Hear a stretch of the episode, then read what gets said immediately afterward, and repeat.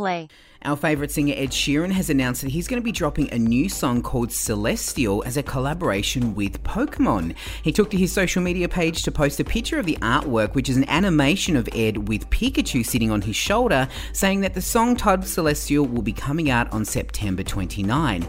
Now, Ed is a massive fan of Pokemon. He once tweeted back in 2011 that Pokemon Black for the DS is wicked. So here we are 11 years later, and his collaboration dreams are coming true. Now, while we wait for that song to come out on September 29, you can get all the latest music news by grabbing the free listener app now.